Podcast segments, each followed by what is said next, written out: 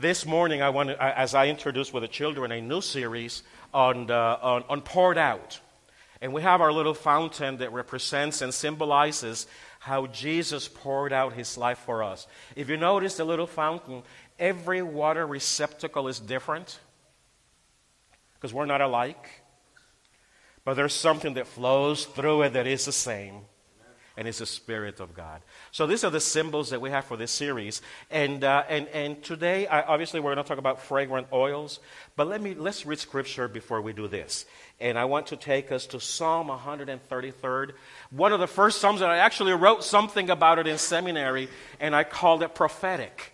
And the teacher had never heard it before, called prophetic, as I, it, as I interpreted the, the anointing of Aaron as the Spirit forming the body of Christ. Whoa. Let us read together, or, or let us read and listen to and for the word of the Lord as I read Psalm 133 from the New Living Translation. How wonderful and pleasant it is when brothers and sisters live together in harmony. For harmony is, precious, is as precious as the anointing oil that was poured over Aaron's head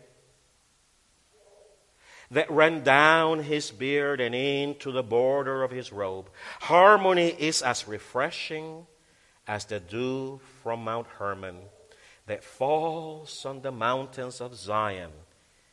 And there the Lord pronounces his blessing, even life everlasting. Word of the Lord. Our New Testament uh, and Gospel reading this morning is actually found in the Gospel of John. And by the way, I will be beginning a Bible study. Uh, is it in the morning? In the morning. Uh, uh as of Easter morning. A- a- April 5th, and, and it's the book of John, but we're going to do something very interesting. We're going to start from the end of the book to the beginning. How about that? We're going to start from the back of the book to the beginning. So we're going to start with, uh, obviously, the Easter story in John, and then we're going to move to find out who Jesus was from the back all the way to the front. But in John chapter 12, we got Jesus here in Bethany. Bethany was a place that he really enjoyed hanging out, and, and there was a special place there, a house of friends of his, that he was hanging out there. And this is right before he goes into Jerusalem and we celebrate what we call, and, and he celebrated what we call Palm Sunday. But it is just after, some time before he had done the miracle of resuscitating Lazarus. So let's listen to where we catch Jesus as he moves towards Jerusalem. Six days before the Passover celebration began, Jesus arrived in Bethany, the home of Lazarus the man he had raised from the dead. And a dinner party was prepared, not a party, and a dinner party was prepared in honor of Jesus. Martha was serving, and Lazarus was among those who ate with him. Then Mary took a 12 ounce jar of expensive perfume made from the essence of nard. And she anointed Jesus' feet with it, wiping his feet with her hair. And the house was filled with a fragrance. The word of the Lord. You smell it? Do you smell it? I have to pour some more. Intentionally, we have a little thing back there giving some essence of rose, Moroccan rose, because we wanted this house to also be filled with the essence, with a sweet smell, as they experienced in Lazarus' house. It was interesting that, that this was Lazarus' house, but it was also the house of Simeon or Simon the leopard. Did you know this was a whole family thing? Oh, Jesus had the inn with a family. He actually, Simon the leopard, he was called Simon the leopard because he was a leopard, and somehow in the time of Jesus, we don't know the story whether he was one of the ten lepers or not, he was healed. But Simon the leper was the father of Lazarus. It's all in the family, now you get it? But Simon the leper was also the father of Martha and Mary. So you see the family now? See the family tree? And, and I wonder if when, when Simon was sick. He had to leave because he had leopards, so he had to abandon the entire community. And maybe Lazarus took over because there was a male son in the family. He was able to take over the family empire. Now, they were in Bethany, and Bethany was known to be a city of healing, a city of caring, a city of recuperation. You would hang out there, doctor. That'd be your hangout. And, and in those days, uh, aromatherapy, which we hear today as New Age, was very common. Because with smells and aromas, people were getting healed. It happens today also. Actually, the, the essence of nard that Mary had in that jar, uh, uh, it works with, with people like me. And if I ingest a lot of it, I can get calmed down. It's a calming aroma. It, the oil also soothes the skin and facilitates the quick regeneration of skin. So, oils were very used in those days for medicine. For, and medicine applied in different ways that it's applied today. People would go into a specific building where a specific essence of eucalyptus, for example, was being, was being brewed and smoked, and your nasals will clear it up. You didn't need a friend, a friend. Afrin, then got it. Some other stuff. Because aromas were there. And I suspect that Simeon's business may have been in the importation of perfumes and oils into the beautiful region of Bethany, where he was one of the business guys. So he may have been one of those importers of oils and perfumes for the healing purposes in that city. And Jesus loved to hang out. Actually, we know that Jesus, in different uh, gospels, tells us that Jesus was in Bethany at least seven or eight times, six of which he was hanging out in the house of Mary, Martha, Lazarus, and Simeon. The house, uh, uh, it is actually believed that the house is still there, and the ruins of the house just a mile point seven, just south west of Jerusalem. And Jesus would prepare there every time before he went into the city. Mary she was so creative and, and, and so unlike other women of her days that, that it Luke tells us that when Jesus one day was in the house, uh, Martha was complaining, and we heard this uh, some time ago, that Martha was complaining because Mary was sitting at the feet of Jesus. Well, Mary was doing the no, no, no. It was only men disciples. First of all, only men could be disciples of a rabbi. And Mary was at the feet of Jesus, and that was a position only allowed for the disciples, men of Jesus, not Mary. But Mary didn't care about the conventions of those days. Mary knew the words of that man had something special. Mary actually knew that he was very powerful. And on that day, that his family was doing a party for Jesus. I tell you that Jesus just goes from party to party. We've been talking about that, and I, it wasn't intentional. But in the last three sermons, the last three passages, we have just stumbled in Jesus in parties. Well, this one was, not, was actually one in, on his honor. After all, the Simeon family was very, very grateful to Jesus for number one, healing the patriarch, resuscitating the brother, and affirming the sisters in their roles as different as they were. You see, for Mary, Jesus was somebody very special. She was accustomed to see him coming in and out of the compound. But every time he came in, I'm sure Mary did something different. Her routine was probably interrupted because Jesus was there. And in this special occasion, I believe Mary dug into the stash of the family's warehouse like I do sometimes in the rooms here looking for items to put up. And she may have gone in the, sta- in the warehouse of the perfumes of the family and she said, hmm, what could I offer my Savior? And I don't know who was keeping accounting, but he, she took something very expensive essence of nard, which comes from a very small plant in the Himalayas. How did that get there? Importation, trade.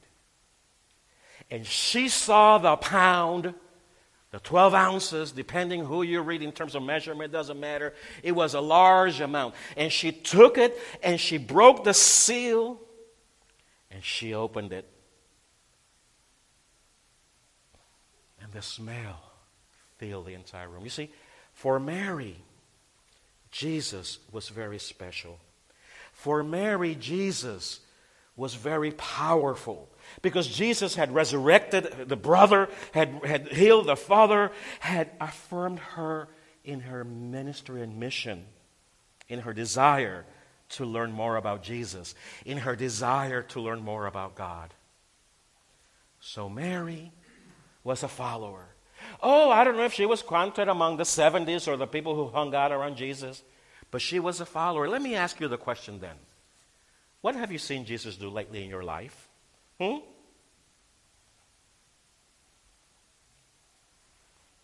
Count your blessings. What have you seen Jesus do lately in your, in your life? And then let me ask you the second question Who are you following? Who is convincing you that they have the truth, goodness, and beauty? Yourself? For Mary, it was Jesus. Mary also, for Mary, she found out that, that Jesus' presence was powerful, very powerful. I mean, it was so powerful that the dead would rise. It was so powerful that her heart was just about to explode because she wanted to express her love, her gratitude. Wow. Her life. So she picked maybe one of the most expensive items in the warehouse a $15,000 box to today's money. $15,000 gift. I don't know if there were deductions in the Roman tax system for gifts. But for Mary, Jesus' presence was powerful. Jesus, it was so powerful that she was just a little radical. Her reaction was not, uh-uh, I'm not going to do the things that I'm supposed to do. So she responded in a radical faith. She responded in radical hospitality. She responded by giving the best that she could find in her family's warehouse. And she offered it to Jesus. How radical can you get toward Jesus, let me ask you? So, some young people these days are very radical about Jesus. And they don't see us, the church, the institutional church, as representing the Jesus that they read in Scripture. Oh, I understand their youthfulness, desires, and the time they have, perhaps. But they're radical for Jesus.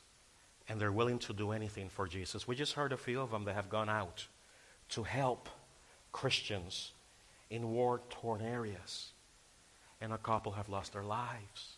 Oh, the news don't say that there are brothers and sisters, but they are. Because when we hear the stories at home, they were moved by their faith to go help the brothers and sisters that were in need in Syria. Radical. What has been the latest radical thing you've done for Jesus? Let me ask you. And thus, Mary finds herself at the feet of Jesus, announcing symbolically. Because you see, the, it was expensive what she thought, but then there were some haters. Oh, the haters are always around. Yeah, remember the haters are always around. And one of them said, Hey, people, why are we spending all this perfume here? Why don't we give it to the poor? Oh, our text continues and says that was Judas who had his own agenda. He wanted to save the money for the poor of his pocket. That's what the text tells us. Another version of the story in Matthew says other people were complaining that, Jesus, that you know, why the waste of that? And then Jesus replied, Well, let me tell you one thing. He said two things. The poor you will have with you, and that, ju- that is not a justification to keep people poor and oppressed. That's a matter of sin we are to bring up and restore. But the second thing she said, oh, you have me now for a little while, but when I leave, you wish I was around. That's what he says. So Mary was announcing his death. I like the idea how, how he, in front of all those haters, said, Leave her alone. Stop it. Quit. Stop complaining. Stop nagging. Stop it. Look at what God is doing. Do you see it? Join God. Join the mission of God. Stop complaining. It's God's doing here, not ours. And Mary realized, oh my goodness, he got my back. He got my back. He's protecting me, he's supporting me, he's empathizing. So she became in solidarity with him. I wonder, women have a greater intuition than men do. I've learned that. I've gone through the process. Survive that one. And what I'm talking about, some of you may know that I was married once and divorced and remarried the same one. It's good. But boy, did we go through. But you know what?